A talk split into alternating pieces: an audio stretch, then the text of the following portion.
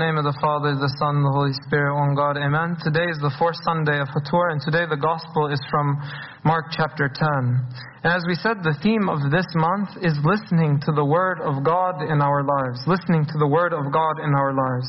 And in the first two weeks of this month, we read the parable of the sower, and we learned that the good seed is the Word of God in our lives.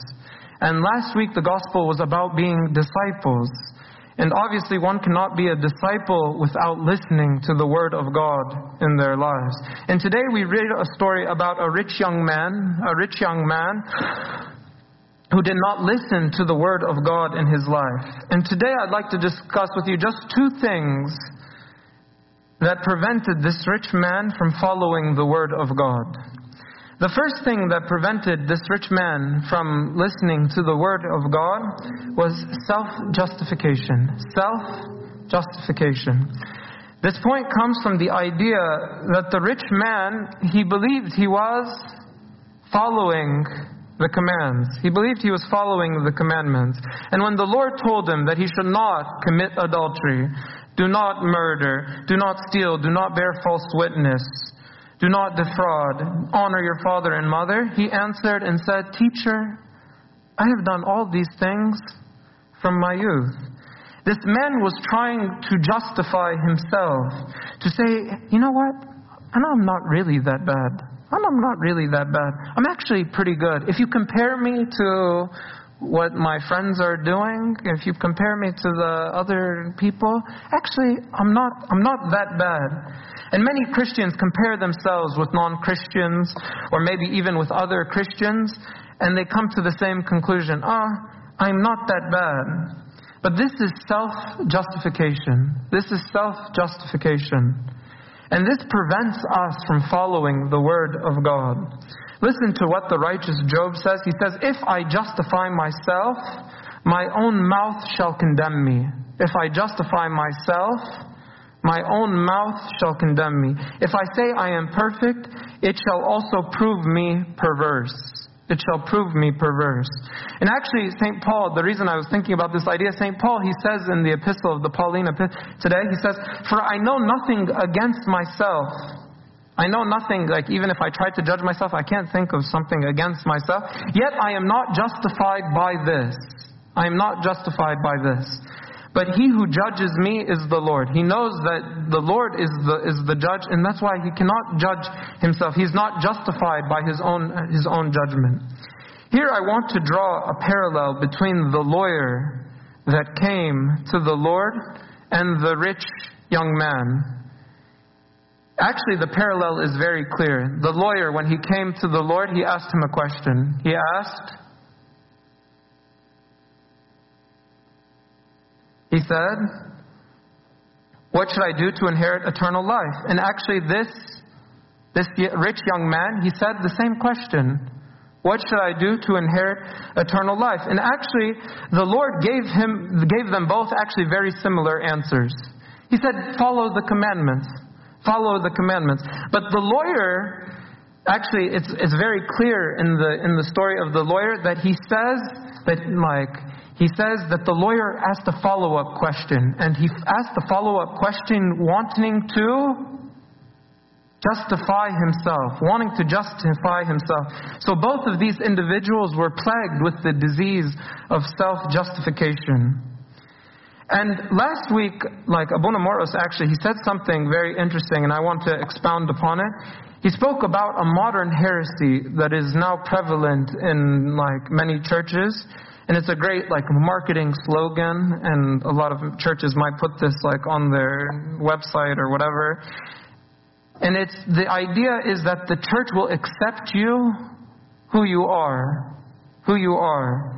And this sounds biblical, might sound biblical, might sound loving. Oh, we love everyone, we accept you who you are. But actually, we must be wise in this application because this could be used as a means of self justification. And people might say, I am who I am and I cannot change. And the church should accept me for who I am. But actually, the opposite is true. Actually, the opposite is true. The truth is that the Lord loved this rich young man, And because he loved this rich young man, he asked him to, to change. He said, I cannot, you cannot be my disciple the way you are now. You cannot be my disciple the way you are now. If you want to be my disciple, you have to change. You have to do something different. The Lord saw he was lacking something. He was lacking something. He was lacking treasure in heaven, and the Lord wanted to give him this treasure. And for the Lord to accept him, he had to do this change. He was asked to take his cross and follow me. I was thinking about mm, the story of St. Mary of Egypt. St. Mary of Egypt, she was in Jerusalem on the feast of the cross. And she wanted to see, like, she heard that there was a commotion in the church and she saw many people coming to the church. So she wanted to go into the church. And every time she would approach the door of the church, guess what happened? Get a force pushed her back. And she tried again. She would try to get into the church, and the door pushed her back. And it happened several times. And after it happened several times, at first she thought it was just like the crowd and she couldn't get in because, but then she realized, no, she can't get in because of her sins.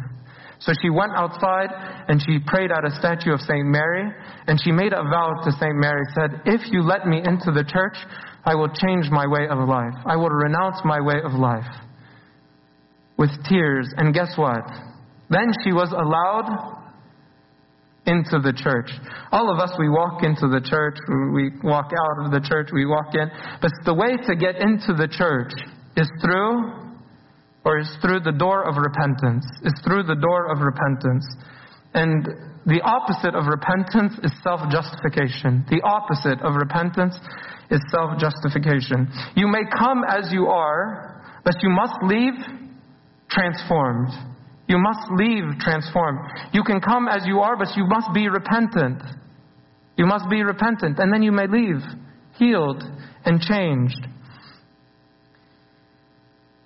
Actually, maybe I was thinking about this from another angle. I've been studying these days another religion, and and in this other uh, like other religion, the difference between our faith and the other faith, night and day. And one interesting thing is that I was thinking about if you were starting a religion, yani, who would you want to be your followers? Who would you want to be your followers? Yani, Masalan, this guy is young, he's rich. In, in one of the Gospels, they call him an archon, so he's a ruler, like a ruler has authority. To me, that seems like if you were starting a religion, that seems like check, check, check, check, check. Like ideal candidate for the person that you would want to be like your first disciple. And so maybe the Lord, yani, he could have said, Oh, I like you. You're rich, powerful. Like the other yani, religions, they found these powerful people and they would go after, it. like, this is like ideal candidate to be. But the Lord didn't water down his message. Did he water down the message? No, he didn't water down. You might say, Ya Rab, يعني خليك easy على الولد ده. Just give him, يعني, ask him يعني, to give 10, يعني, 1 10% حاجة بسيطة and then grow. But the Lord did not want to water down his message. He didn't want to water down the message. Actually, the Lord, the Psalm, I think, has an answer to that question. It says, Know that the Lord, He is God. He, it is He who made us and not we ourselves. We are His people and the sheep of His pasture. I think the Lord said, I love this, I love this man. I love this man. I want to give him treasures. But this young man was self justified. He was lacking repentance. And such people will struggle to listen to the word of God. It will be difficult for such people to be true disciples. Another thing that prevents us from following the word of God is attachment to worldly things. Attachment to worldly things. All of us, we have things in our life that we are attached to. Some things big, maybe something small. But at the end of the day, we have to let go. We have to let go. I was reading something very beautiful by St. Jerome. He says something. He said, when you have Once you have put your hand to the plow, you must not look back. Once you put your hand to the plow, you must not look back. Once you stand on the housetop, you must not you must think no more of the clothes within. To escape the Egyptian mistress, you must abandon the cloak that belongs to this world. Joseph, when he was, you know, when the wife of Potiphar was trying to get him to, to fall in sin, it says she grabbed his cloak. What if Joseph said, Malish, I need that cloak, and tried to, you know, to negotiate? No, he left, gone. Immediately, gone. He had to leave it. He had to go away from. And he says, Elijah, when he was translated to heaven, it says he could not take his his mantle with him. He could not take his mantle with him, but left in the world the garments of the world. So we must not be attached to the things of this world. Oftentimes, yani مثلا, when I speak to youth and I ask them what they want to be when they grow up, and oftentimes they have very ambitious goals. And you ask them, like, what career? They say, beautiful careers. And you ask them why you want to do this career. They say, I love this. Good stuff. Great, great, great. You say, and then the, usually one of the reasons for kisadi is usually because money. Yeah, money. Money. Because money is very powerful. Money is so powerful. And money can open a lot of doors. It can. But there's one door that money cannot open. It cannot open the eternal life. Money cannot open. It can open a lot of doors on this earth. It can get you a wife. It can get you whatever. It can get you a lot. It can. You can do a lot of things with money on this world. You can have a nice car. You could do a lot, a lot, a lot of things in this world with money. But it cannot open the eternal life. And that's why one of the things that I want us to think about is that we shouldn't want our kids to become lovers of money. Or we ourselves, we should not be lovers of money. We should not be lovers of money. You know, the Bible says, like St. Paul in his epistle to Timothy, he says, the root of all evil, money, is the root of all evil. In our Lord today in the gospel, he said, Children, how hard is it for those who trust in riches to enter the kingdom of God. It is easier for a camel to go through the eye of the needle than for a rich man to enter the kingdom of God. So I'm wondering, why do we place so much an emphasis in all our kids? They want to be rich and they want to do this, and uh, that's fine. But so much of an emphasis on this, and at the same time, it's more difficult for them to enter in the kingdom of heaven. What's the point of becoming so rich in life and then becoming poor in eternal life, becoming dirt poor in eternal life. What is the point of having so many nice material things in life, but failing to beautify the soul? Failing to beautify the soul. St. Basil, he says something nice. He says, When I go to the house of one of these tasteless, rich individuals, I see it with so many colors and fancy furniture, and I see all the things. And he says, I know that this person possesses nothing more valuable than what is on display. Such people decorate inanimate objects, but they fail to beautify the soul. They fail to beautify the soul. By attaching ourselves to worldly, to material things, we fail to beautify the soul.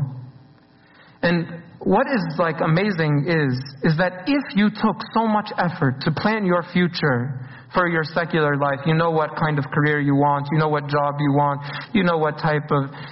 How come we don't have the same ambition in our spiritual lives? How come? How come we don't have ambition in our spiritual lives? How come we don't make plans for our spiritual life?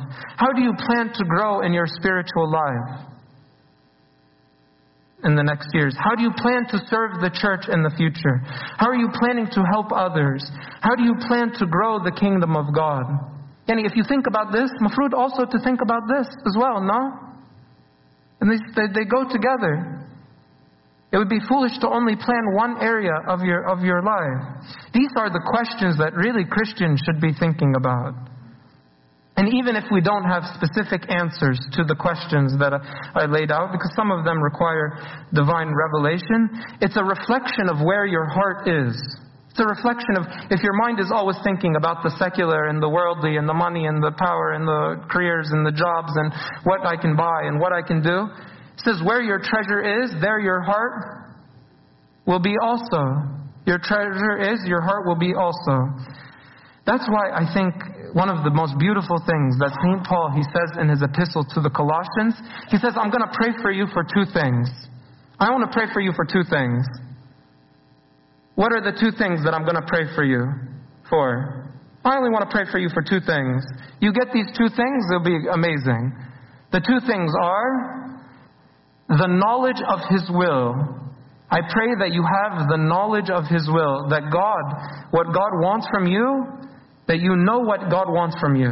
I pray that you have the knowledge of His will. The second thing that He said that I pray for you is that you have spiritual understanding. Spiritual understanding. Those were the two things that St. Paul is praying for the Colossians to have. Nowhere does it say big house or career or.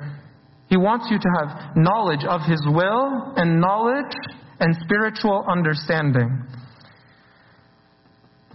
If we realize the true value of spirituality, then I think we will have no problem detaching from worldly things.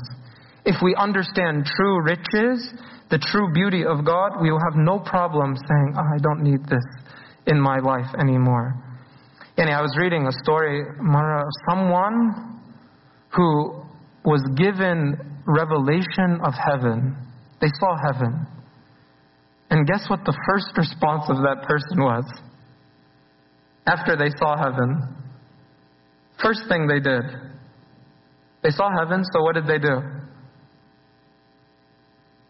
Sold everything and went and became a monk. It was the first thing that said, I saw heaven.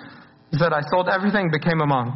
That was the first, once he saw the true riches, he said, wow, nothing on this world is to have anything. And he went and became a monk. Yanni, if you think about it, why did St. Anthony, he heard this passage and then he left and went into the, into the desert? Why? He saw the value of true riches, the true riches in heaven. Why did someone like St. Arsenius, St. Arsenius was the, the, the tutor for Arcadius and Honorius, the, the children of the emperor. And he lived in the palace and he lived the most wonderful life. And he left this palace to go live in in Masr, in the in in the desert of Masr, in Shahid. Why? Why? Why would someone like Maximus and Domitius, the Roman like dignitaries and, and sons of the like very noble people, and they leave worldly riches and they go and become monks? And why?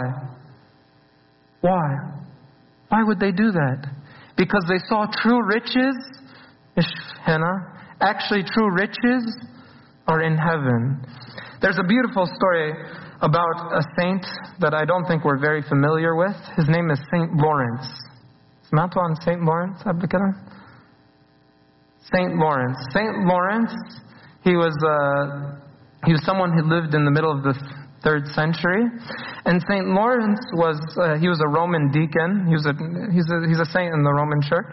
And he was a deacon. And he was a, uh, as a deacon, the ministry of the deacons was to take care of the finances and to the distribution and to manage the property of the church. And as was customary in that time, because the church was under very heavy like persecution, the emperor and the prefect of the time, they said, uh, We hear your church has lots of treasures. We hear your church has lots of treasures. Bring your treasures to me. Bring your treasures to me. He said, Sure, prefect. I'll bring all of the treasures that I have. I'll bring them all to you. He went and he called some people from the church and he brought them to the prefect and the prefect was furious. And this is what, this is what actually St. Ambrose of Milan records the story of this blessed saint. St. Lawrence, he said, Behold, he brought all the poor people from, from the church. He brought all of the poor people and brought them before them. He said, Behold, in these poor persons, the treasures which I promised to show you, to which I will add pearls and precious stones, those widows and consecrated virgins, which are the church's crown. Which are the church's crown. The true treasures were the, the poor, the, the, and then the prefect, like, was not having it, and he received the crown of martyrdom. It reminded me of what we say in the Wednesday of Psali. If we are needy for the money of this world and we have nothing to offer as alms, yet we truly have the precious pearl of great price, which is the sweet name full of glory of our Lord Jesus Christ. When we come to the Lord, we do not want to be like this foolish, foolish, foolish rich man very foolish rich man who missed a great chance to become a disciple and follower of the Lord because he was self justified. He was self justified. like, oh, I followed all of this from the beginning. When we come to the church, we have to come to the church with a repentant heart. And we cannot be attached to material, worldly things. We have to let go. I'll finish with one prayer that I, that I read and that was very beautiful. It said, and maybe you can say this prayer with, with me. It says, Teach us, O Lord, to manage conscientiously the goods we possess.